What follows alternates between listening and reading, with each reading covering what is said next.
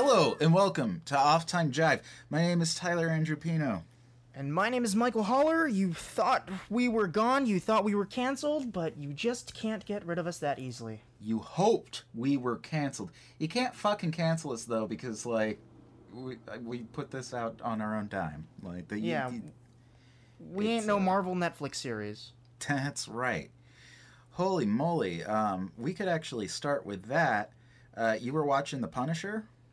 Yeah, I've gotten about five episodes into The Punisher, and um, it's it's fine. Like I, I kind of have the same problem that I have with I did with the first season of The Punisher, of where the best bits of The Punisher are in Daredevil season two. So why watch The Punisher?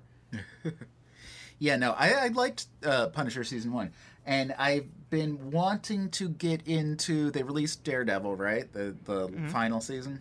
I've been wanting to get into them, but like I've I've got this this like just this this blanket of of of of Apathy. um, apathy simply because I know that like this this this is the end, and they're kind of unceremoniously getting dumped, which it's so fucking unfortunate because I you know I I have my individual problems with each one of those shows. I think they're all a little bit too long. They sh- they could benefit from you know cutting a The few Stranger episodes Things. out. Yeah, yeah, yeah, yeah. Like the eight episode um, runtime. I think that would be fine. They're all just a little bit too long, but they're all very good. Like Well, I, I uh, appreciate well, them all. A bit of a stretch, but I mean, like, How they, they all you. have. Uh, Luke Cage sucked. Iron Fist sucked. um, Oh, they all well, have Iron their Fist, yeah, individual. I, I forget about that one.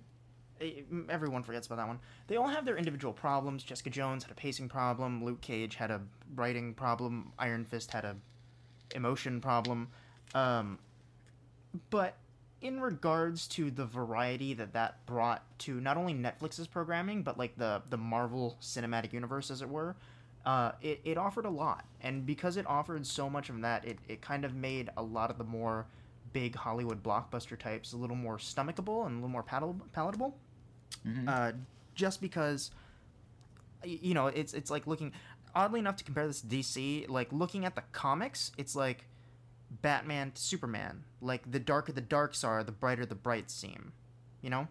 Sure. Uh, so you can have like a movie like Ant Man and the Wasp, and you can have movies like Black Panther, and you can still go into the nitty gritty of Daredevil of one man going out in the street and beating the fuck out of people. So Mm-hmm. Yeah, I like the look of them. I, I was just happy that those shows existed, um, and now they don't. Uh, yeah, it, it- you know, honestly, like I feel like there's still a lot of questions as to why they're gone now, mhm. and I, I do feel like it is a when Iron Fist was first canceled, it kind of made sense. Like, oh, it was, it was the one the least people cared about. Like, no one really gave a shit about Iron Fist. Um, the fact that they made the Defenders so pivotal to Iron Fist's character and story uh, is kind of what killed the Defenders. Yeah. Um, and they canceled Luke Cage, and that also wasn't fairly surprising, simply because it was like the, ne- the it was the next one on the chopping block. Mhm. Um, and then they canceled Daredevil, and I think that's kind of when everyone started to really realize that uh, it it's all over. yeah, this wasn't a quality control thing. This was. Um, This was an executive uh, thing. An executive thing, and yeah, so Disney's coming out with their own platform, uh, presumably, and you know, not taking the Netflix Marvel stuff with it. I guess there was always that idea floating around out there because I remember for the longest time people said, you know, you have the MCU is split into the movies and and the TV, and both of those divisions don't really. Uh, everybody said get along. I don't know how true that is. I, I have no idea what goes on behind the scenes, but they they they had their own thing going on. They were their own separate entities, and now I think that um, if I had to guess, it sounds like what Disney wants to do is is for their own platform. I would assume that they're going to have something that's more in tone with uh, that of the MCU. I don't know if there's official stuff or if these are just rumors that were floating around. They said something about doing like a like a Thor thing. You remember those uh, like Thor the Loki shorts series? that came out? Yeah.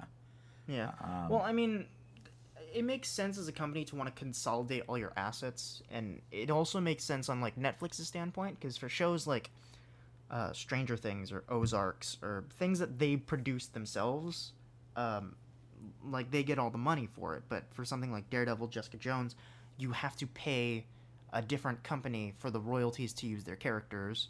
Mm-hmm. And I mean, from a, if a business standpoint, like if you can just survive off of the shows that you're making without having to pay any additional money out to other companies, that mm-hmm. does make sense. Yeah. Well, I mean, if I Now, had to, no, one, no one's no one's eh. come out and explicitly said that, but uh, it makes a lot of sense. Yeah, yeah, it does. I well, if I had to guess, I, I would assume that this probably isn't even like. I, I, doubt that the licensing of it was was all that big an issue for them. It did seem like you know for a long time, you know, Daredevil and all of those shows, they were a core com- component of of Netflix's uh, original content. Yeah. Um, I would say that like I mean, Daredevil you know, was up there with being one of the first things that they produced, isn't it? yeah, I yeah, because Daredevil and Stranger Things came out. Um, Daredevil was first, right? Yes. trying to think of the timeline. Um, I want to say Daredevil came out like 2012. No, no, no, no. no, no, no, way 2014 or 15. Because I was living in New York at the time. Yeah. Um, I, I think I was living with Jose at the time, so I wasn't even in the New Yorker anymore. Uh, but 2015, yeah, okay, that makes sense. Because we went, we saw the premiere of season the two. second season of Daredevil. Yeah, and that I was definitely living on 45th Street at the time because we were talking. That was before I moved to 45th Street because I was like, oh my god, if Hell's Kitchen is like this in the summer, um, and there's no AC, I'm gonna fucking kill somebody. Uh, yeah, that's that starts. Uh, season two starts off with like it's 119 degrees, the heat wave in Manhattan. Yeah. And then we just kind of looked at each other Oh in the screening and went, "Oh, fuck that." It's true. True. New York in the summer is real bad. I hate it. Um, I hate hot weather, Michael. Uh, but yeah, no. Going back to that, it was like you know, Daredevil and Stranger Things were kind of their two big OC things. Um, you know, when they first started pushing for all this original content, because for the longest time that that wasn't a really a thing. Like Netflix original stuff. If they were making things, it wasn't making waves in any any particular way. Now I feel like that's their primary bread and butter at this point is their original content. Oh yeah, without a doubt. I mean, I, I remember a lot of reports at the time, like when they first started creating their own content, where they're like, "Oh, Netflix is in so much debt, like they're they're sinking all this money into their original programming. Like, Yeah. how is this sustainable as a business?" A massive um, amount of debt, like a billion dollars over five years. Yeah, we're we're still here, Mm-hmm. and it it seems like it's everything that anyone's ever talking about. I mean, even just like this week, uh, like or not even this week, this month, like Bird Box came out. It was uh like everyone talked about it. Did you see Uh, Bird now they Box? released. I did not. They they released the uh, the Fyre. Festival documentary, uh, Mhm. which I did see. Um, and then I think in a week they're releasing. Uh, I think Dan Gilroy's director, uh, Velvet Buzzsaw. Um, Okay. And that's exciting. I like Nightcrawler, so I'm excited to see what they do next. Mm-hmm. Yeah, Um, The- they they've become like a legitimate um, figure in the industry in terms of, of the content that they're putting out there. Like Bird Box Even yeah, didn't love the Even- movie, but holy shit, everybody was talking about Bird Box for a week. yeah. Even when uh, Amazon Studios, I think Manchester by the Sea won uh, won pretty big. I think um, they won Best Supporting Actor, right? Casey Affleck won that a few years ago. Uh, yeah, so I mean, it's it's really when they start winning awards, it legitimizes it. Yeah. But I mean, like shif- shifting gears from uh, Marvel to something that should never be in their realm of possibility, uh, the Academy Awards. Yeah, that came out this morning. Um, as of recording it, we just got the nominations uh, for the, you know, 525th annual Academy Awards or whatever the fuck it is. A uh, lot of interesting. or, or as they would call it, like the third annual Oscars. yeah. Did they change the name a little bit ago? Oh yeah, they did. Yeah, they were doing that as a thing where they were like, "It's the first annual Oscars." Like, fuck you. What? What? Stop changing things. It's like, well, you're not fucking Apple. You can't get away with just changing names on shit. Yeah, just arbitrarily. Anyway, I don't think they're doing that anymore. But uh, yeah, we. So the the hostless Oscars, from what I still gather, correct? Oh yeah, I guess. Uh, yeah. You know, I think Collider did report though recently that um, what they were trying to do is they were trying to get the ensemble from the Marvel Cinematic Universe to like take turns presenting awards essentially um, Well, in preparation weird. for Avengers Endgame. Yeah. So I don't know how verified this was, but this was an article on Collider a few weeks ago where there people from the Academy were were asking uh, cast members from the Avengers either to uh, not present awards or to not really have a big presence at the Golden Globes, just so that it would seem like there was more of a presence of them at the Academy Awards this year. Mm-hmm. But I mean, we'll we'll see if that's the case. Well, Michael, um, they're going to have presence at the Academy Awards this year uh, because, as we've all found out this morning, uh, nominated for Best Picture, um, Black Panther. Yeah, you know, I can't, I can't. I, I saw this announcement, and my immediate reaction wasn't, "Oh, that's weird." My immediate reaction was, "Well, fuck you." like, like not because not because I'm not like proud of the movie or anything. It's just, it's just one of the things where I'm like, it feels condescending. Does that make sense? Where everyone thought like, oh, they created uh, the best popular film category just to give the award to Black Panther. Yeah, and that's Um, what I was thinking. That was Yeah, like it- the cynic in me was like when they announced that they were going to have a best popular movie. First of all, like I don't really know how I feel about that category. The cynic in me does say It's like stupid pop. it's a just stupid dumb. category. Um, but this does address a wider issue that I have with the Oscars, and I've talked about this a little bit before. Um, I think that one of the things that the Oscars is really bad at doing is actually picking movies that end up standing the test of time. If you look at like the best picture in any given year, rarely does it actually jibe with like what culture considers the best movie or the most memorable movie of that year. Um, sometimes they get it right, sometimes they don't. But I think that in general, the Oscars as an institution and the Academy Awards as an institution is really bad at um, being inclusive of, of, of varying types of movies. Like, no, I mean I, I agree one hundred percent. I mean two um, two examples like automatically come to mind. Uh, Mm-hmm. one of them is the uh, the artist won over the Social Network. yeah, Uh, that one was really weird. Uh, and also, I, I can't remember what won in 1994, um, but it wasn't Pulp Fiction. Yes, yes, I've talked about this specifically before. Um, I don't remember what one they. It, it might have been Forrest Gump actually, because I've talked about this and looked back on it. And Forrest Gump, I mean, I, I would say, um, in terms of movies that I like, uh, it's not Pulp Fiction to me, but it's a it's a significant movie in, in pop culture. But like when you look back at things like that, and you're like, yeah, wait, fucking Pulp Fiction didn't win that year. what the hell? What were we Yeah. thinking? Um, it, it's hard. Uh, Cracked. Uh, they've done an. They, they've talked about this uh, particular issue bef- in the past. Um, they did an episode of the Cracked podcast where they they pitched the idea that like let's give it like five years before we decide to judge any of these movies.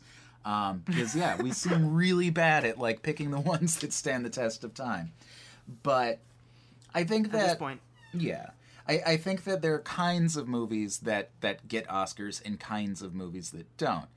Um, and, you know, the movies that do end up getting overlooked are, you know, action movies, which, look, I, I understand the idea of, you know, these award movies going to films that have, like, a particular sort of emotional impact. the post, something like that, right? Yeah. Right. Um, I, I mean, like even even Spotlight to a degree. I mean, I really did enjoy Spotlight, but it, it did feel like it was a movie that was catered for that. Mm-hmm. I Yeah, it's an Oscar it's really movie. it's it's really hard to objectively look at a movie and just base it on the merits of being a good movie as opposed to being a movie that's meant for audiences or meant for the the award season. Right. Um, occasionally, we'll get a film, and it does happen to do both. I mean, I was I was really uh, happy with uh, last year's Academy Awards where the The Shape of Water won, and I felt like that was a very well deserved pick. It was. Uh, Mhm. it, it was a great film. I loved Guillermo del Toro's direction of it, and it was something that that felt atypical of what the Academy Awards would typically choose uh, as their winner. Uh, but fucking Get Out didn't win, and everyone was pissed off. Yeah. And this year, Black Panther's not gonna win, and everyone's gonna be pissed off. I, but well, I mean, are they? Like, I think that the fact that it got the nomination at all, um, the people that wanted it to win, that should be enough because boy oh boy. Um, look, I've seen Black Panther. I think it's a fine, uh, you know, Marvel Cinematic Universe movie, but it is an MCU movie. Now, my feelings on you know the MCU and what it is have, have varied kind of wildly over the years, uh, but Yeah, the they, they've most ranged part, from negative to mostly negative. well, here's the thing. When we first started doing this podcast, at least the incarnation of it where it was you and I, we were, you know, we were both in film school. I was studying acting, but I was studying acting at a film school and I was studying it from um, the perspective of, of TV and film, and that was the focus. And when you're that age and when you're in school, you had better have fucking strong opinions on stuff because, like, if you're going to get into this as an occupation, um, where it's just like the most ridiculously difficult field to break into, you better feel strongly about it, or else it's just it's not going to work. Um, How was you- that? How was that boastful career on Gotham, Tyler? Oh, it's uh, it's so good, man. Gotham is in its last season, and I've I'm, I've not I've not been on it. Um, uh, how dare they? How dare they overlook uh, my tremendous talents? Anyway, how dare they overlook your talent after you shat all over them for like 30 episodes straight? well, no, no. I specifically we had a Gotham embargo where we could not talk about that show because you and Gian could not be nice uh, toward it. You had nothing nice to say, so we said nothing at all. But now it's over, and it, who cares? Uh, it's, uh, I think they're done shooting it. I, yeah, I'm, I'm fairly sure the show's. I, is it still airing at this point? I have. Granted, I've only watched like. I don't even think that they're done seasons, but shooting it. Shooting it. Principal photography is done on all of it, but I think that they're still uh, casting like little parts, or so I've heard. Mm. Like little guest star, co-star stuff, but um, yeah, I've I've not watched past like the early seasons, but even just from hearing stories about how they filmed that show, like fuck, like it's a, oh, in fairness, it's a it has disaster. it has its I'm sure. audience. I'm sure it's gotten better over the years. Um, It definitely seems like it found like a direction. My biggest problem with it in that first season, and if you go back and listen to those episodes, you'll you'll hear that like it's they're it kind was of flailing just in so the dark. They're trying to be the Tim Burton Batman while also being the Christopher Nolan Batman. Well, yeah, they didn't know what Batman they wanted to be, um, and I think that eventually they they found their own uh, their own version of this mythology, which every you know adaptation of this mythology should find. Um, and so it worked for some people. Uh, it didn't work for everybody, and that's that's fine. And I think that this is, you know, what I kind of wanted to say about Marvel. It's like even if those movies aren't for me, they're for somebody. And if like you enjoy those movies, uh, you know, good on you. Have fun with them. But Right, but I feel like at this point, it, it should be abundantly clear that the the people that those movies are for are not the people that choose the Academy Awards. Right. Um, those are not Oscar movies, and those are not trying to be Oscar movies. So it's it's it's strange to me that this is well, it's not strange that this is the one. Obviously, we know why this is the one because it's um, Representation. representation in media, which is important. Um, what I will Yeah, say, which, speaking of, um, Crazy Rich Asians nominated for nothing. yeah, that's I that's didn't weird. care or really see that movie. As an but- Asian American, Michael, are you furious? No, but um, I have a very funny story to tell Who should we cancel? I, I've got a, I've got a very funny story to tell about that. Okey doke. Um, it, it's a joke. Yeah, well, not a joke. It's a story. I said Uh, okey doke. Oh, okay. You son of a bitch. I was I um I, I'm a manager at a movie theater now, and one of my cohorts, um, we'll, we'll call him Derek. Um, Derek is also a manager. Now, we were kind of by ourselves in the theater. It was a slow day, and this is back when like Crazy Rich Asians, The Meg, I think it was like Happy Time Murders. Okay, 22, like- well, for the audience, in terms of Drake and Josh characters, um, who are you and who is Derek? in terms of Drake and Josh characters, Yeah, that took place in Well- a movie theater. Sometimes. This is where they worked. Oh no, we we were both working, so none of us was f- freeloading the other stuff. Um, no one got Crazy Steve fired, Oh, okay. but uh, but we were kind of just waiting. There it was a slow day. We were just kind of talking, and um, this Asian couple uh, comes in, Mhm. and they come up to purchase tickets. Derek, uh, he's like, "Oh, you know, your total's gonna be twenty two dollars." So they give him the card. Uh, he swipes the card. He gives him tickets. He's like, "Oh, you're gonna be in auditorium eight. You know, it's just it's that way, this way, blah blah blah." They take the tickets. They don't specify what movie they want to go to, Oh, and he doesn't ask. So they go to the theater, This is already great. and everything's fine for about five minutes until they come like fast walking back to the ticket booth, and they're like, "Oh, I'm, I'm sorry. Um, is which which theater was the Meg in? Because we're watching this movie and it doesn't it doesn't look like the shark movie." And so Derek fucking color drains from his face. Looks over to me, who is about to die. ah, that's fantastic. Looks back at the couple and goes, "Oh my god, I'm so sorry. I just assumed. I didn't. I didn't. Um, you're gonna be in theater 12. I'm. I'm. I'm again. I'm. I'm really sorry. I. I. I, I just. I thought. Well, in fairness to Derek, wasn't the Meg also like a, a joint production with like China? Wasn't It- that a Chinese was. movie?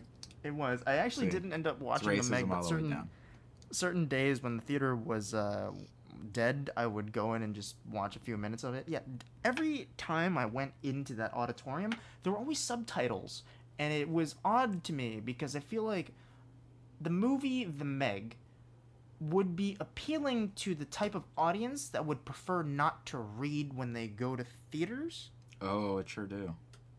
Yeah, I, I, I don't know. I was just I was confused. hmm But that's that's that's my story about Crazy Rich Asians. and uh, I'm never gonna let him live it down. It's still one of the funniest things that's happened. yeah. Um, so anyway, to the point about like uh, uh, representation being important in films, absolutely. I think that that that that, that is that that is a fair point. Um, the trouble that I have with a movie like Black Panther, though, is when you talk about It's not a film. awards movies, and I don't Yeah, even it's not a mean like survives on its own merit. Right. When you mean, remove I- it from that cultural context of, well, this is like quote unquote the first, um, you know, black. It's not the first black led superhero movie, which uh, I, I I don't. feel like that'd be going back to Blade, wouldn't it? Yeah, people. Well, people have been talking about Blade a lot, um, and I understand that like Blade is not. You know, Wesley Snipes is God, is I one like person. I've- It's not. I would never have heard that sentence in my life. people have been going back to Blade. They, uh, yeah, those are interesting films. But um, Black Panther, if you remove it from like the cultural context of, okay, so this is the first Black MCU movie, um, then it's just an MCU movie. Like it's it's like I said about the MCU, they ha- they have their um, audience. They they know what it is that they're doing, but they don't. They've never struck me as movies that are like striving to win awards. That's just not what they are. They're like um, I mean, yeah, we, we've talked about this like many times. Like Marvel, kind of. I, I described it to someone recently as like, it is the, it's not an auteur film in any sense of the word. It's it's more like an assembly line process of film. It's like what General Motors or Ford did for automobiles is what Marvel's kind of doing to movies. They're they're pumping movies out. They they work like they're they're fine. They make a lot of money. They're efficient. Yeah. They are cohesive. They have stories. Um, but you're never really gonna get something like The Dark Knight uh, out of a studio like Marvel. Right. You're well. You're never going to get something that's like extremely bad, but you're also never going to get something that's like particularly daring or. You know, on that on that topic though, I rewatched Iron Man 2 uh, the other day. uh, it's it's on Amazon Prime right now, and I it? remember initially watching Iron Man 2 and being like that movie was too bloated, like there was too much plot in it that it didn't really go anywhere and it was disjointed. And having rewatched that off the heels of Infinity War, like that that seems incredibly trite. Like it is it's it's a quaint movie by comparison. Oh yeah, uh, yeah, I would imagine. Um, I Oddly wasn't enough, expecting um, anything out of Infinity War, and I think when I saw it, because I my expectations were so low, I was I was pleasantly surprised. I was like, um, "Damn, it is a balancing act of a film," and it's it's it's the first one of these Marvel movies where I feel like if you don't know what's going on, uh, not even just at a cursory level, but if you haven't watched every single one of them, you're going to be miserable when you're watching it. Um, Yeah, no, we had we had a lot of people. Um, well, I mean, like at, at our particular theater, like Black Panther was the the highest grossing film we've ever had. Um, so we we had a lot of audience members like coming back, like being like, "Oh, Black Panther is in this, right?" I'm like, "Yeah, he is." sort of. like, have you have you seen any of the other ones? And they're like, "No, no, I've just seen Black Panther." oh wow, And okay. a lot of those people walked out of the theater going like, "That made no fucking sense at all." yeah, like that was the worst thing uh, I've ever seen. certainly not a movie that you're jumping on right after especially if you're looking for black panther not in the movie a whole lot um and he dies fuck you internet. You can Yeah, deal with that because have- uh, it's been long Have they enough. told? Have they told um, Tom Holland and like Samuel Jackson that like their characters are dead? hey did you guys know that you guys were dead? Um well boy oh boy. Boy oh I mean, boy. I guess we like, live in an era to be fair, we haven't really gotten confirmation as to whether this happens before or after Infinity War, but I'm assuming after. I believe it happens after. I've been told that it happens after. Well, I told yeah, Nick said it happens like minutes after um, the conclusion of of the next Avengers film. But like, why? Like, how is it that we we're getting this trailer, but we haven't gotten like an Infinity War Part Two trailer or whatever we they're did. calling that movie? Oh, did we? yeah, we got the Endgame trailer. Have you not seen it? Oh, probably not. I'm so uninformed these days, and Yeah, it's it great. with, I uh, feel like I, I'm no longer. Uh, I, I feel like I've I, I, I, I, dislike these kind of movies uh, less than I did because I no longer feel obligated to watch them. They're just like they're they're just there. I don't have to see them opening weekend so we could talk about them for the podcast. I don't have to do, like I, I, I don't have to review them in any you know kind of meaningful way unless I want to. So now it's just like wow, they exist. They're like uh, they're like Chili's. They're the Chili's of movies. It's like Chili's will always be there. Sometimes you feel like eating Chili's. Um, They're never gonna leave you with a lasting impression unless you get terrible diarrhea after the fact. hey man, Chili's is fine. I, you know, it's it's an interesting conversation to be having because I just got back from Florida. I was in Florida for a month, um, which is the longest amount of time that I've spent in suburban America since I, I left it. Really, um, and I think Do you that remember why you left it at this point? No, well, what I'm what I'll say is that like going back there and spending some time and and and you know feeling like I, I was there long enough. I, I've been back many many times since I, I've left, but it's only for like you know a week at a time maybe. Um, like you get an appreciation for that sort of lifestyle that you you know when you're living in New York it's like yeah New York is big and crazy and cool and and and everybody knows what it is and everybody wants to live here at some point. Um but it's it's a completely different lifestyle. And when you do go back there and you, you just realize oh you could just breathe you could just walk around and breathe and everything's comfortable. And um you just drive a car to a Chili's. Like I was, I brought up Chili's because, um, you know, it's one of the places that that we would go. You have like chain like restaurants, and when I was living in that area, I, I hated those places. I was like, this is crap. I, I would rather eat at like a cool, um, one-off restaurant. Uh, but you know, after living in New York for five years now, or four years, however long I've been here, um, yeah, sometimes you just want to go back to those places, and that to me is kind of how I look at the Marvel movies now. It's like, you know, that you know what you're getting when you go into one of those movies, and there's something comforting about that. And as long as you're not placing it on this pedestal um, and expecting too much from them, then it's like winning perfect. an Academy Award for Best Picture. yes like expecting that they should be academy award winning movies then like i feel no reason to be hostile toward them anymore because it's just like well you know they're there they do what they do I, the only thing that kind of upsets me about um, the way that something like marvel function and functions in the industry is that everybody needs to follow suit but that's not marvel's fault that's everybody else's fault it's like make your own damn Yeah. movies um, Yeah. I- I mean, it, it is. I guess uh, like comforting. I suppose like like you would say like there there are certain times when I'm at home and I don't want to watch a movie, but I don't want to sit in silence. And there are times like that where I'll put Infinity War on like in the background while I do the fucking dishes or something. Mm-hmm. Like it, it's a perfect movie to like I don't know, just be on the internet like l- looking at YouTube and occasionally look up and be like, "Oh yeah, that was they fought. Cool." And then going back to doing something else. Like it's it's nothing you have to like spend an intense amount of brain power to follow. Mm-hmm. And it's it's never something that you actually have to get into the mood to watch. Like there's a, there's certain times like I want to watch a movie like Green Room, great film, uh, love it to death, but I don't want to just put that movie on Mm-hmm. at most points um, because it, it it it engrosses you and it terrifies you.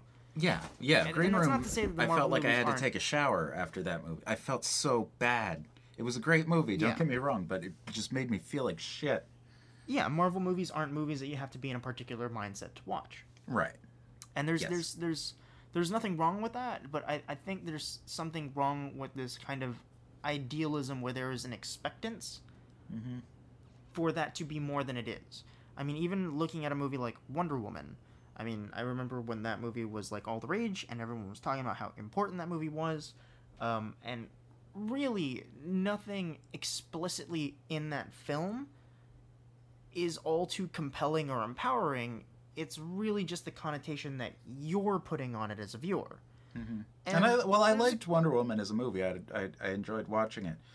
Um, but yeah, no, it's it's it's the same thing where it's like, no, it, but it's just at the end of the day, it's just you know a fun little superhero movie.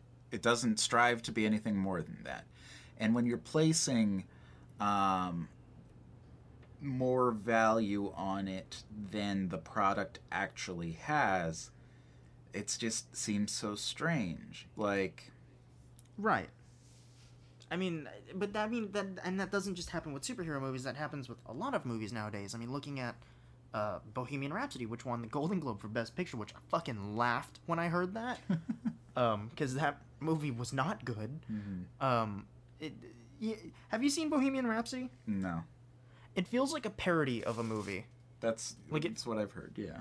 It, it, it feels like the kind of movie that like SNL would make a movie of that movie being too much like a movie.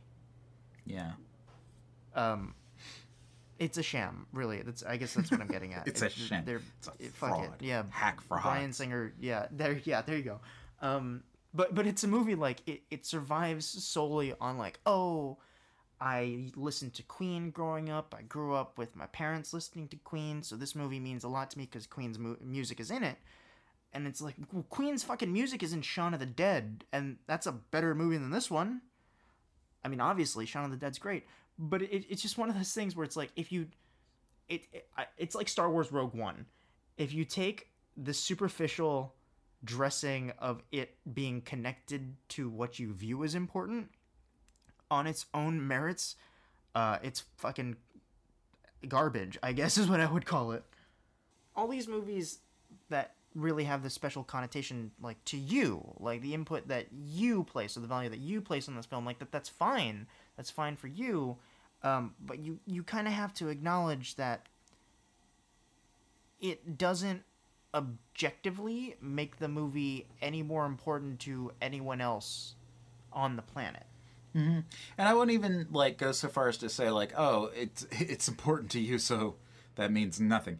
Um, I, I I think that a movie like Black Panther is important in a cultural context because like uh, uh, like we've been hammering home, representation in cinema is important, but that alone um, doesn't you know it, it doesn't a great movie make.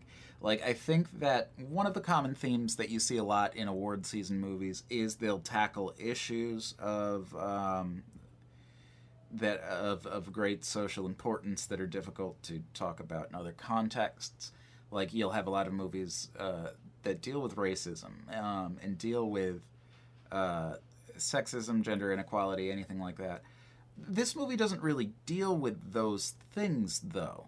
Um, no. in the broader cultural context of the cinematic landscape in which it exists the movie's existence in and of itself deals with this idea that you know uh, representation is not a thing that is, is is happening enough or hadn't been prior to these last few years. But I mean, if you really want to talk about the like, movie doesn't really deal with like themes of racism or, or race at no, all. Really. like fucking Zootopia dealt with that more so than Black Panther did. Yeah, um, and what I would what I would say is that like the the litmus test that we should be doing for these kind of movies is if you remove it from um, its cultural context, will it have a similar impact? Like if you were to take this movie and present it to an audience that has no idea, like that doesn't really have um, the race relations problems that we have in America. Like if you were to show it to an audience that were like say in like Nigeria or something where the predominant um, social makeup is is is black do they then say oh this is a really important movie no they're just like no this is just a movie. It's just a superhero movie. Um, Yeah, I mean, I, I have friends like in the uh, in Japan and in the Netherlands, and I'll frequently like test the waters and be like, "Hey, uh, did you see this? What do you like? What do you think?" mhm.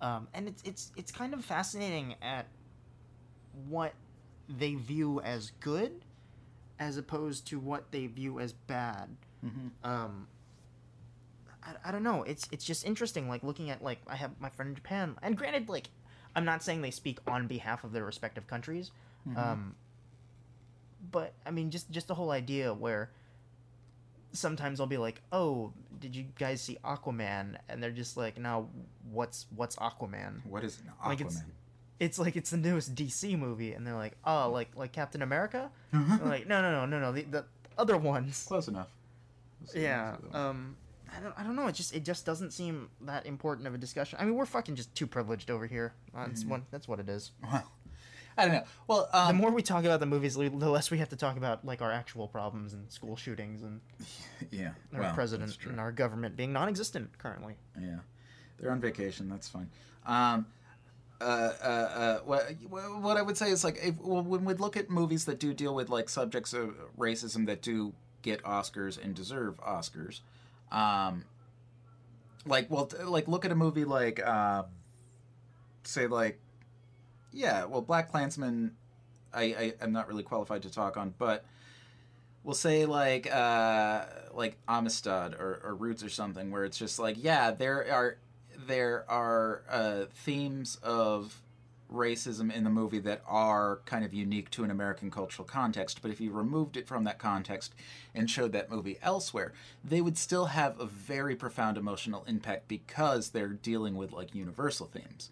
Um, if you took like Sophie's Choice, like if you let, like let's say that the Holocaust, um, this is this is going to sound bad because like there are conspiracy theorists that believe this, but let's say like the Holocaust or World War II never happened, but you took a movie like Schindler's List or Sophie's Choice, um, you still played it, and it was just like about this fictitious event that happened.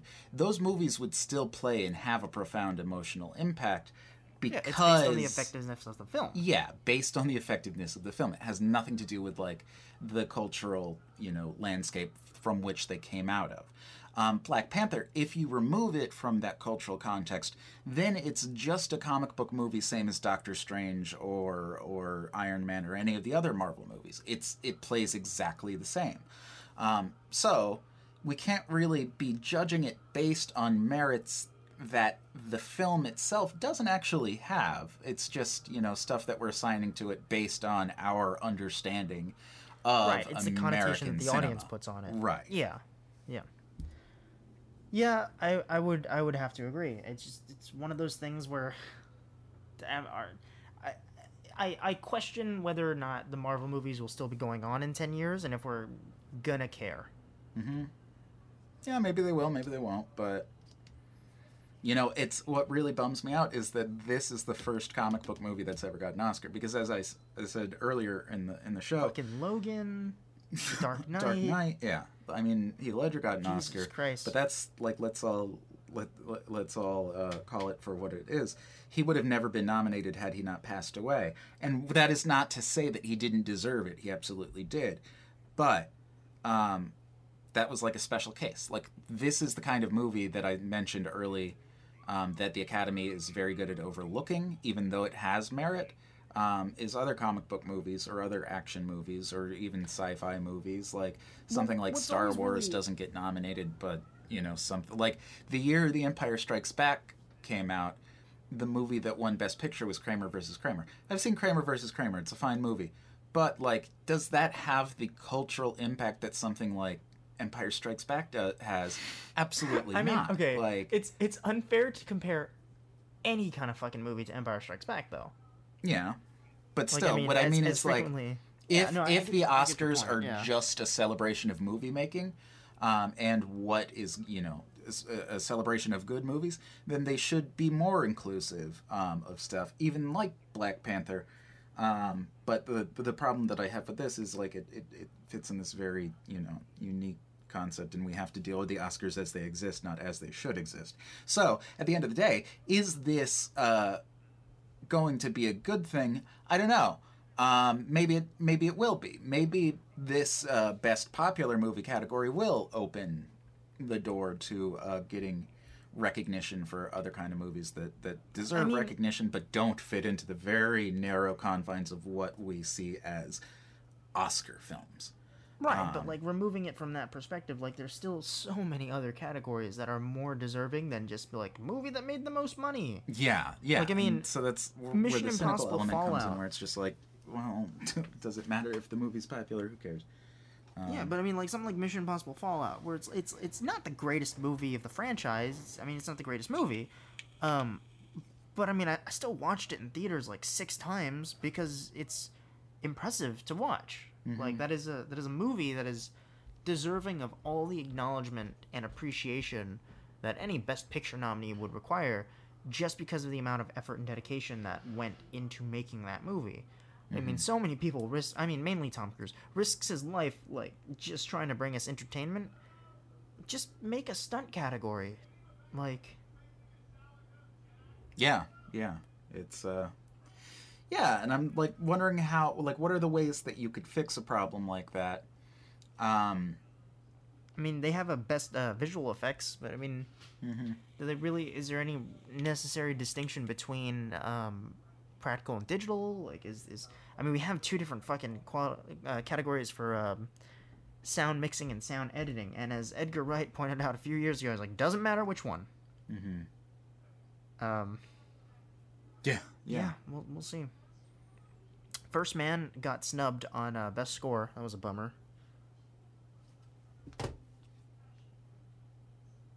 yeah, yeah, yeah, yeah. Toni Collette got snubbed on Best Actress. That that one actually kind of pissed me off because I knew it wasn't going to happen, but that was still the best performance I've seen all year. Mhm. Spider Verse got nominated for best animated. Yeah, Think, it, it really I think it's a to better movie than Black Panther, honestly. Um. I mean, just Spider all around. There, there's been a couple films that I did really like this year. Um, Annihilation is also super up there on like the movies that I just fucking adored uh, of 2018. Um, but I, I don't. Spider Man uh, was perfect. Mm-hmm. Like, Yeah, I, I very I- rarely say that, but it's it's probably the most perfect summer movie I've seen since like Sam Raimi's Spider Man Two. Mm-hmm. Yeah, Like every I- aspect of it is enjoyable. Like it's it's it's entertaining. It's energetic. It's fun. Mhm. Uh, without without being like bland or without feeling like it's compromising on any other aspect of story or narrative. Without having to appeal to the MacGuffin stones. yeah, Um, like it's it's just very well done. It's beautifully animated, and I think the ingenuity of it is deserving of uh, all the awards because it won the Producers Guild Award, it won the Golden Globe. Mhm. Um, I, I guess it's it's just left to see if it wins the Academy Award, which I, I do hope it does. yeah, I hope so too. Um, somebody was posting, like, uh, somebody on Discord posted something. Uh, actually, it might have been Nick. Um, Friend of the show, Nick Wolfhard. Yeah, for people that li- li- literally that was the last episode that we did. Um, it was the one that he was on, but yeah, no, I, I it was like a chances, like an Oscar chances. I don't know how to calculate a thing like that, but it said that like it looks like Incredibles will probably win over Spider Man. Um, Oh yeah, I don't know. has a Didn't see the. Incredibles. Yeah, I did. It was it was, it was all right. I mean, the the set pieces were well done. The story, the narrative wasn't all that great. Um, is it better than Spooderman? no, it was not better than the Spooderman. See, okay, this is the thing that I, I will say about Spider-Man because we obviously haven't talked about it. Um, I it might be my favorite Spider-Man movie. I, I don't know. Um, it's it seems uh, blasphemous to say that it could be better than Spider-Man Two, but I did watch Spider-Man Two relatively recently, um, and it didn't hold up the way that I remembered it. Which is not to say that it wasn't fantastic, and it was still very much the best Spider-Man movie, one of the best comic book movies up until that point. Um, eh, but like I, I feel like Into the Spider Verse fires on all cylinders. It does things. That movie does things that um, I want to see more from comic book movies in general, just in terms of its sheer fucking inventiveness and ingenuity. Like it is such a gorgeously made movie.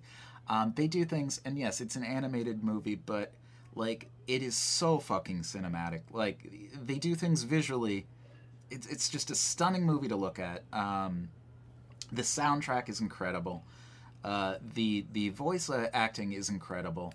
Yeah, I Uh, mean, I think that even small. for my money, yeah, yeah, for my money, uh, this is the first time that Spider-Man has appeared on screen, and it felt like Spider-Man to me. Like Yeah. that that opening yeah. I sequence was, I was with the gonna say Chris Pine. Peter Parker. Yeah, Chris Pine as Yeah. Spider Man. Um, I mean, they I was like, they, they- fucking nailed it. They, they like got it- really it- big names for really small parts in this film because Peter Parker, quote unquote, has a very small role in the film.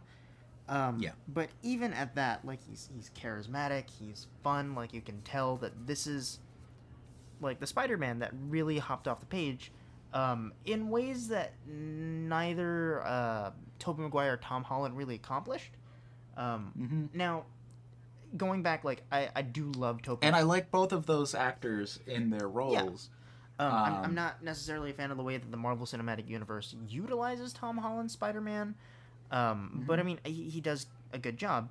Uh, Yes. My de facto go-to is always to Tobey Maguire, um, but that's not necessarily so much like he he does a great Peter Parker, um, but it always does feel very distinctive that his Peter Parker and his Spider-Man aren't two separate entities. Um, It's always just Peter Parker in the suit. Um, yeah, it's his Spider-Man is very stiff, and that's not what Spider-Man should be. Well, I mean, that's it's like- because like you know that scene in the first Spider-Man where Mary Jane's hanging on to him as they're swinging up to the rooftop. Uh, It's a mannequin. It's, well, he's literally a mannequin. yeah. well, yeah, it was very rarely actually Tobey Maguire in the costume at any point. Um, a lot of times it was stunt people. A lot of times it was just a dummy.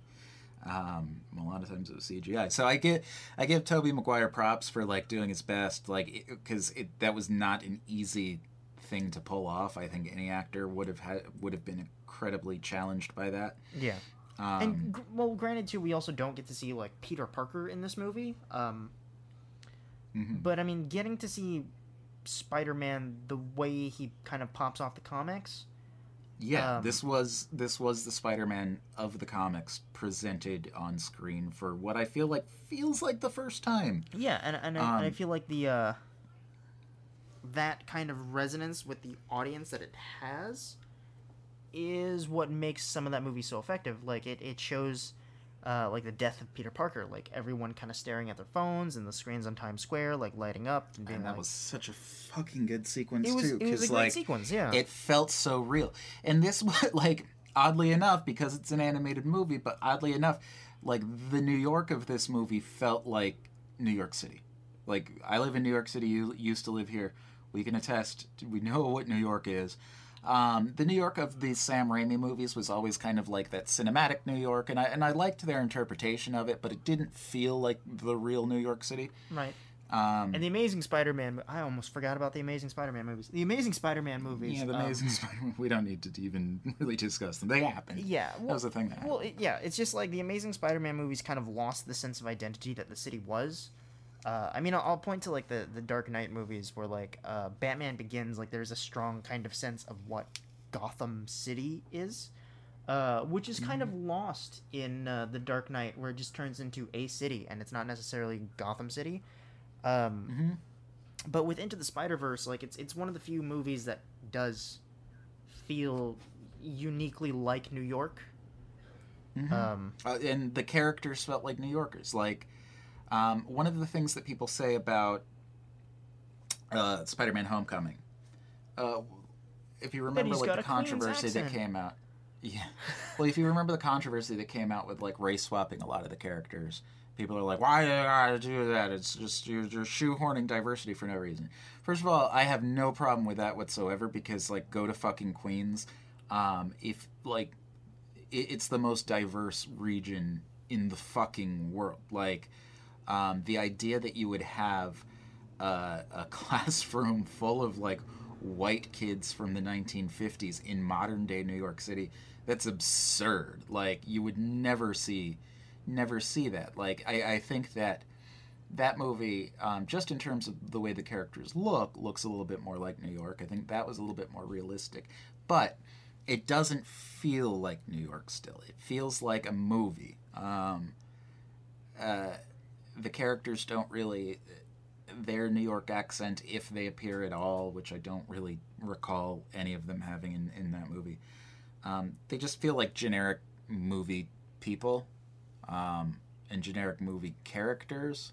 Whereas the characters in Into the Spider Verse, like fucking Miles Morales, feels like a kid that I would run into on the subway yeah, um, like to a T. Like I live in Brooklyn now, um, and that movie feels like it takes place in Brooklyn. It ta it feels like it takes place in like South Williamsburg. Well, I mean, like even Um, even down to like the uh, the little kind of jokes, and the, Spider-Man movies have always kind of had like little New York themed jokes. I think possibly the Amazing Spider-Man was the only one that fucked up all of its New York themed jokes, um, which is odd because I think the Amazing Spider-Man two was entirely filmed in New York, if I remember correctly.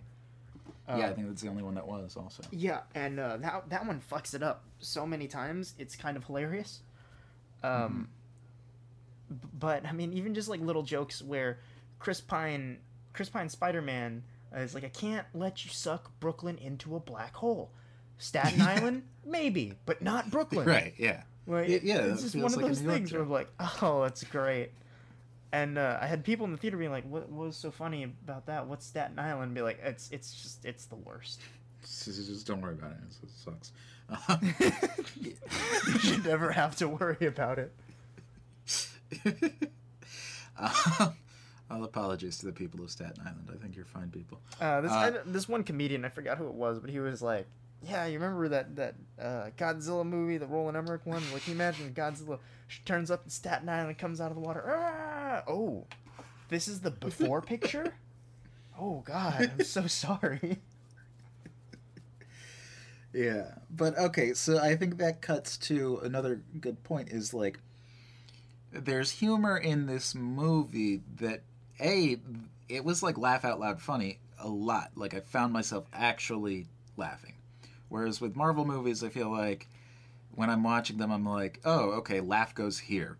Uh, the, I feel Yeah, like when they're writing those laughter. movies, yeah, I, I feel like when they're writing those movies, they could like they're they're probably just like, well, dialogue, dialogue, dialogue. Here's the joke. Dialogue, dialogue, dialogue. Here's where the joke will go, and they could just like put place fillers in. Yeah, and that's kind of Um, the problem that I seem to have with a lot of modern day movies now, because that type of writing seems to be infecting all other forms of cinema.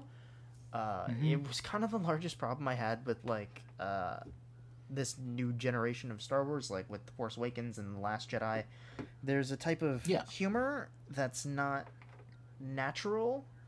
It's written humor and it's edited humor and it, it, it doesn't work in a world that's Mhm. not a comic book. Yes, yes, I, I- I would agree.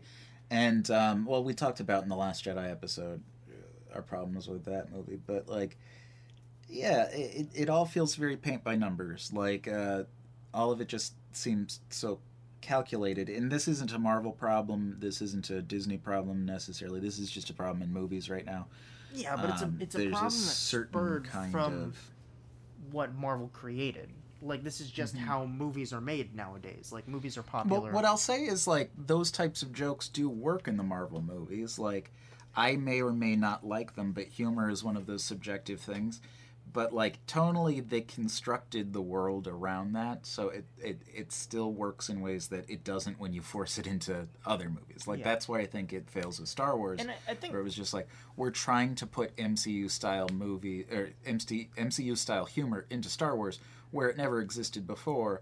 Um, and Star Wars, like there was always humor in those movies. They weren't dry, like, it, but it was a very specific kind of humor that, that that worked for that world. And I don't think that you know Yeah, it's what like they were trying to do in when- Last Jedi really worked. when Han Solo runs down the hallway all confident and runs into that huge group of stormtroopers and then ends up running back away and just kind of catches Chewbacca coming down the hall and Yeah. sees him one direction, sees him run back in the other direction. Like it's it it's comedy that works.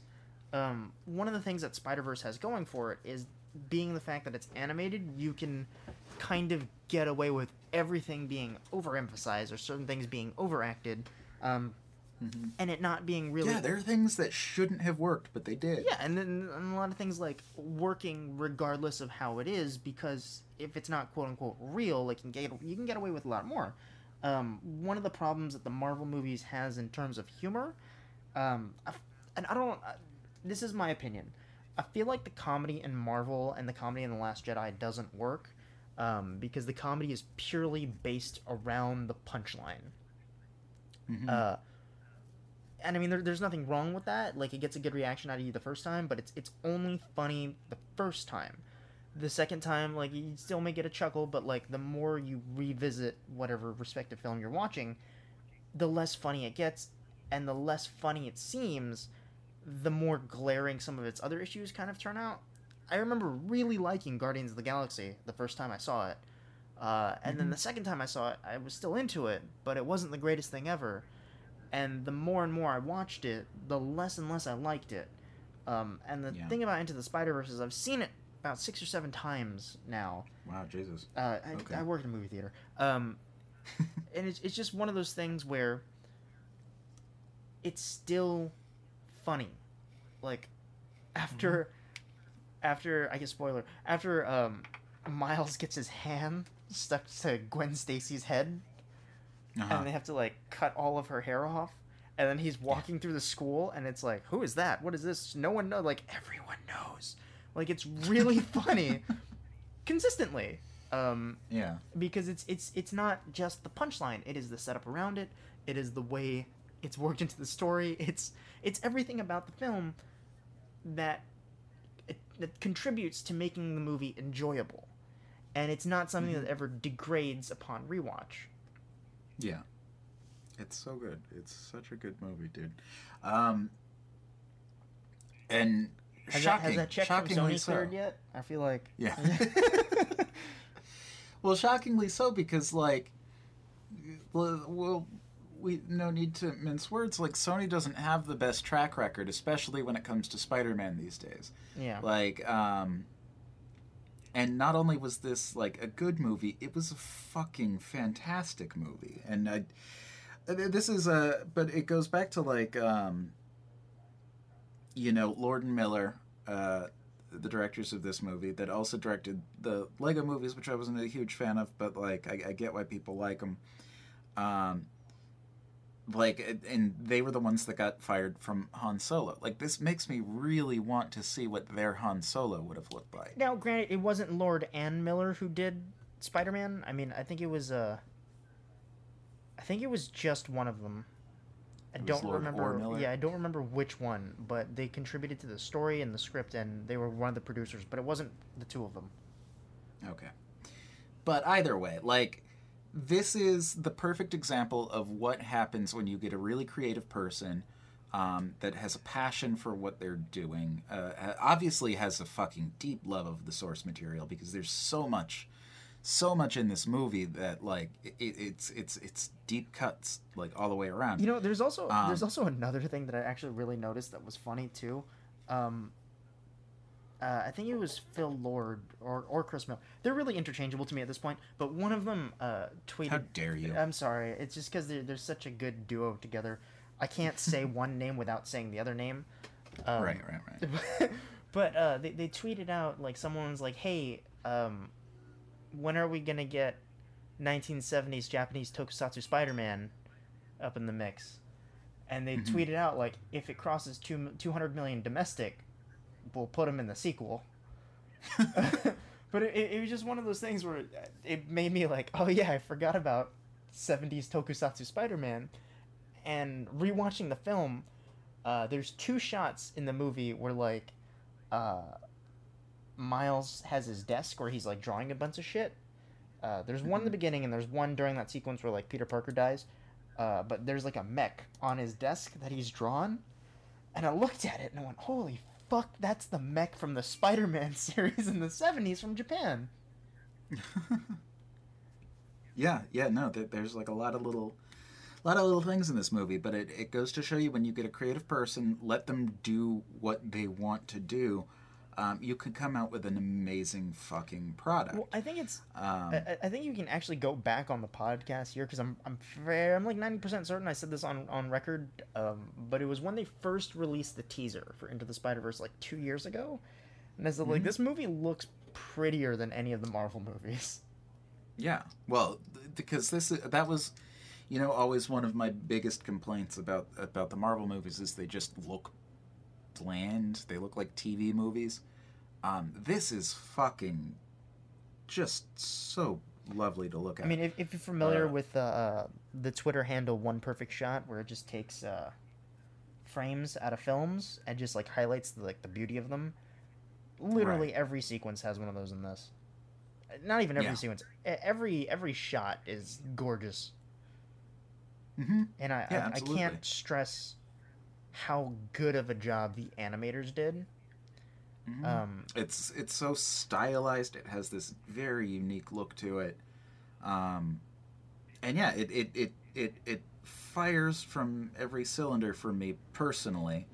Where uh, like it, it does everything that I've ever wanted, you know, a movie like this to do. Yeah. like I like interesting looking movies. I like when you do like just some of the the quote unquote camera work in this.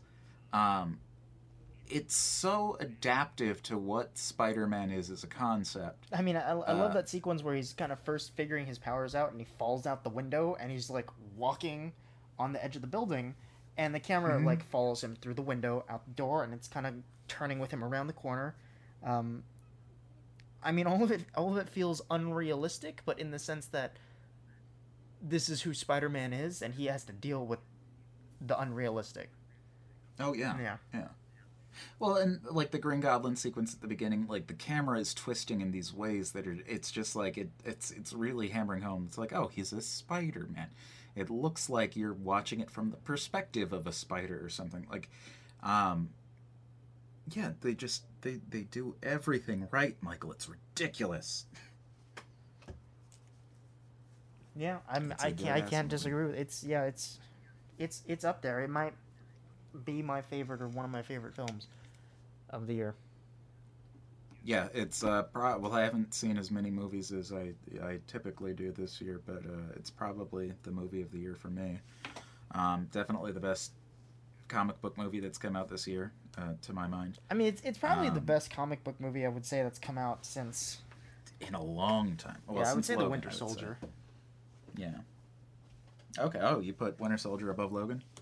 Oh yeah, I forgot Logan came out that recently. Yeah, no, Logan's great. Um, yeah, no, since Logan, there you go. Oh, you know what? I did love Deadpool 2 a lot. Mm-hmm. You know what? It's been a damn fine year for comic book movies. Yeah. Yeah. Um, I would say it's better than Deadpool 2 though. yes. Yeah, I, I, I also enjoyed. I might have liked Deadpool 2 a smidge more than I liked Deadpool 1. I would agree. Um, yeah, it's a really fun movie. But yeah, it's uh, this is like it, this is what I'm talking about when I'm like with something like the MCU. You'll always have you know a good movie, but it's like within the confines of What you Like- define a good Marvel movie to be. right. Yeah. Um, they've they've put themselves into like this very constrained and narrow uh, view of what they're allowed to do. There are rules that those movies follow. That um, this one breaks every one of them. It's like yeah, those are funny movies, but like it's a very particular kind of humor. Um, they're never like visually exciting. They're never really, um, you know, all of that daring in terms of the material that they'll take on. Like they'll do weird stuff but they, like but they Infinity never War. they never but cross the line into either being too goofy or too embarrassing. Um, and. They don't that's take fucking certain problem risks. Iron Man or um, uh, Aquaman had. yeah. You you saw Aquaman, right? no, no, I haven't seen Aquaman. No, still, fuck, no. it was. Uh, I I uh, it's not for me. it's uh, it's it. The fight scenes are very very well put together. I mean, I know James Wan loves his his 360 cam thing. Um, does it in all all of his movies. I don't know if I saw the most recent Fast and the Furious movies, but I know he did in Star Trek Beyond. That um, do you know what I'm talking about? Where like two characters start fighting, and like there's a camera on a dolly, and the dolly's just in a circular track around them, Yeah, and it just like I feel like he's them. done that in some of like the horror movies that he does too. Has he he? likes uh, I swear to God, if you watch Aquaman free and cameras. and if you take a shot every time that that shot happens, you will be dead by the end of the film. um, but I mean, like, I mean, but I mean, they're still really well done. I mean, it's just kind of nauseating. It's like how Kingsman: The Golden Circle used the hypercam for every action sequence. Like, it's cool here and there. It's very memorable. sequel, But if you know Yeah. too much of a good thing, diabetes. Um, worked really well in the the first movie for the one sequence that they used. yeah, it. the Um, one. Um, but you, don't uh, need to, you don't need to revisit that too many times. Yeah, but like there, there are parts of Aquaman where I legitimately didn't know if the movie was fucking with me. Does that make sense? Like there, there's, there's a Um, sequence where he's fighting a like the Kraken essentially, uh, and it knocks him through this wall, and it's, I shit you not, the generic iMovie bowling pin sound effect. Oh, really? like it's like the kind of sound effect where like if you let it play out like for two more seconds you would have heard the sound start to loop I think they need more iMovie sound effects in in major motion pictures. yeah and like and there's another scene where he's knocked off a, a building and then it has like the the wily coyote kind of whistle as he falls You, you know what? I think Red Letter Media pointed pointed that exact thing out because I think they also said it sounded like an iMovie sound effect. Did they really? I watched their review of Aquaman. Yeah. yeah I, um yeah it's uh it's it's one thing like i watched the movie the first time uh and the first time i watched it uh like i started hysterically laughing towards the very end of it because it felt like my brain was collapsing in on itself like I, I couldn't handle the movie anymore and i had to stop watching it but like I'll, I'll check in like now and then like rewatch movies and there's sections that i've rewatched and be like do I remember this correctly? Like, did this happen? Did they play like this like Rains of Africa song at one point? and I went back and I watched. it, I'm like, nope, that that was it. I wasn't delirious. That happened. Um, and I just I just don't fucking understand it. um, God, Aquaman it was a movie. I know uh, James Wan like he said it was like it was a disgrace that that movie wasn't nominated for best VFX, right? Um, uh, fuck, man, I I disagree one hundred percent. There there are certain there are certain times in that movie. It's and it, it's never like the, all the stuff like in Atlantis looks fine. Um, like it's Mhm. cool that they managed to like eh, make everything look like it was underwater and everyone was swimming and it was, it was cool. It was pretty. It's it's it's very colorful. Um, but every time they're in the real world and like Jango Fett is standing on a dock, I oh fuck! It looks like it's out of a PlayStation Two.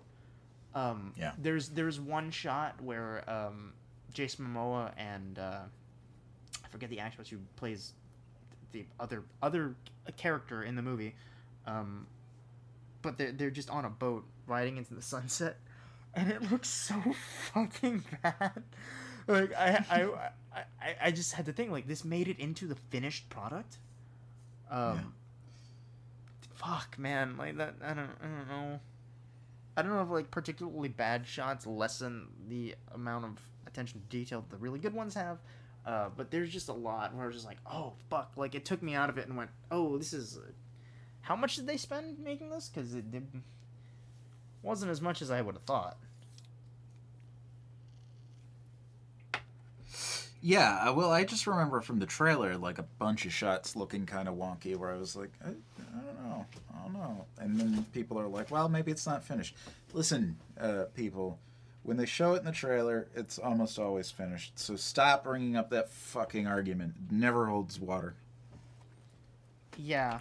Um. Yeah, Aquaman. Yeah, that movie was Um, not good. Yeah. Uh, so do, do we? Is Henry Cavill still gonna be Superman and Ben I Affleck still I- gonna be Batman? Is that just gone now? No, I thought they they were done. I thought like Ben Affleck was done. They're replacing him with happen? prospectively Jake Gyllenhaal for the Batman that starts filming at fall, I believe. Mhm. Um, and but they were saying that that was gonna be like yeah, and, and no, Henry. Henry Cavill was uh, he's been done with Superman for a bit. well, well. I, th- I think they did they confirm that like when they confirmed that he was doing the Witcher series. I don't think that they've ever confirmed anything. No. Um, but it sounds like at this point, yeah, they're just they're probably just done. I mean, yeah, it sounds like they're just kind of pulling the plug. From what I hear, though, like, um, I mean, they just recently this week released a new TV spot for uh, Shazam. It's like 54 seconds or something, um, and it, it looks like a lot Oh, of fun. Um, reportedly, the the film has like a modest 80 million dollar budget. Uh, so people are Mhm. saying like the movie can make like Justice League numbers and still be like a quote unquote success. Oh sure. Yeah. Um, yeah, you don't need to spend all that money on Shazam. Yeah, we're also You, uh, still getting- getting that Black Adam movie for some reason. Yeah, it's so weird that they. Uh, we'll get that a minute. Yeah. It's so weird that uh, they did that so far in advance. They announced that like what five years ago. Blackout. I feel like it's always been with me. I feel like it's always been a part of my life. I've always, for the entire time that I've been alive on this earth, have known that The Rock is playing Black Adam for some reason.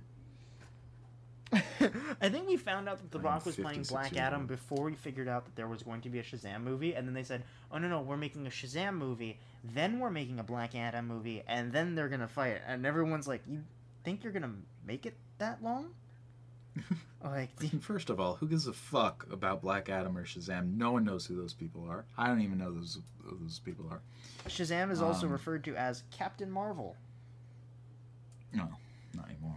Yeah, not anymore. That's a lady now.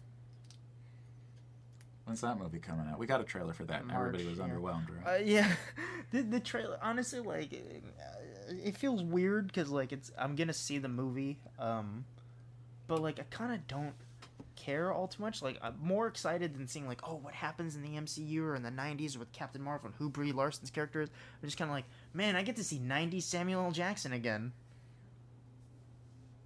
Oh shit! The movie's rated. PG-13 though. He's not gonna say the word motherfucker. Speaking of which, um, how's Glass? You saw Glass, right? I did see Glass. It was um, the worst of the trilogy. It, Okay. Granted, it's been some time since I've seen Unbreakable, and I remember enjoying Unbreakable the first time I saw it. Mhm. But I also It's a good remember uh, that being like one of the first movies where I'm like, oh, I don't think M Night Shyamalan's ever heard human beings talk. Yeah, um, he's, uh, he's got a style. Yeah, uh, and then Split came out, and I wasn't like blown away by it. Like it was, it was a solid little. I was blown. I was blown away by the fact that it was an Unbreakable sequel, and that I did not realize that uh, by the time I sat down to watch it. I was blown away that they kept that secret. Yeah. Um. Yeah. No, I, w- I was too, but I mean, like, it wasn't like blown away by the film itself. Like, it was a very By the movie, solid yeah. film. It was it was good. I wouldn't say it passes the line into great. Um, but the interesting thing about those two movies is that Unbreakable existed in like this kind of cultural zeitgeist before superhero movies really took off. So it had like the subtext of a superhero movie, while not necessarily wearing it on its sleeve. Uh, and then Split was this kind of pseudo monster movie where you kind of question the reality of is it actually a monster movie or is it a person that's just lost his mind. Um, and then by the time you get to uh, to Glass, like it's it's very apparent that I mean in the trailer, like the movie that you see in the trailer is the movie. Um, Yeah. and it's it's going to be about creating a comic book fight between uh, this person who might be a superhero and this person with DID that might be a monster. Um, and so we're getting to the fact where it's no longer subtext, it's no longer niche horror film, it's now just a comic book movie where they battle. Um, and it's innately the least interesting of the three movies. Um, it starts off strong. It starts off at, like entertaining at least. Like it's not really great or it's not really interesting, but it's entertaining. Um, and then the movie kind of grinds to a halt and narratively goes nowhere for an hour. Uh, and then it ends on a really overly convoluted and stupid ending that just kind of felt insulting. Mhm. Um, has has anyone told you the ending yet? I watched the half in the bag for it this morning, so uh, Oh, did that come out already? yeah, they did, they already spoiled it. Yeah, um, and that was fun. I was like, uh, I I may or may not see this, so I may as well watch it. Yeah, it's um, yeah, no, it, it comes across as um, real unfulfilling. Yeah. Because I mean, the most Well, yeah, the it sounds well, thing about the last act of the movie. It sounds like changes everything and kind of tacks on this entire other. Uh, I guess doesn't really tack it on because like it, you know, throughout the rest of the movie they are they are kind of talking about it, but they verify a thing that happens, and then. For the last 15 minutes of the movie, it sounds like it's a completely different movie. Okay. Um, so yeah, no, it was it was lovely doing this again, Michael. Uh, we're gonna start doing them again once a week. Uh, Don't. Yeah. Yep. Not gonna not gonna be once a year again. We'll we'll get Nick back. We'll we'll get the the important one. At some point. we will. Um, well, yeah, he wants to come back and do some stuff. We were talking about maybe doing, um, like, uh, you remember when we were very uh, briefly doing like episodes of Pokemon and shit like that, and doing Oh, yeah, yeah, commentaries. yeah, yeah. I'm talking about doing that for like JoJo or something, like one of the Okay. animus that he likes. Is he um is he gonna be like here for like New York Comic Con this year or something? We should like record a, like we're in the sound booth. Well, let's record the outro and then we'll talk about. it. Mm-hmm. Yeah, I don't. Well, yeah, I don't know when he's actually going to be like in town. In town, he's like last time when he came in, he was only here for like a day because they were about to go to like Finn just wrapped Stranger Things, and then they were all going on like a family vacation because they rarely get time to do that. Um, and so they were going to meet in New York and then fly to Spain, and then they ended up getting stuck in JFK, for like yeah, like forty eight hours, um, which is crazy. Well, thank you once again for joining us on Off Time Jive. We hope to see you again soon. Eventually, these Oscars are going to come out, and we could see if we're uh, validated in any of our opinions. yeah, that's all we search for in life is validation, I guess. That's all I need. That's all I want. Uh, but it was lovely talking to you people again. Uh, we'll do it again sometime. Uh, get out of my house.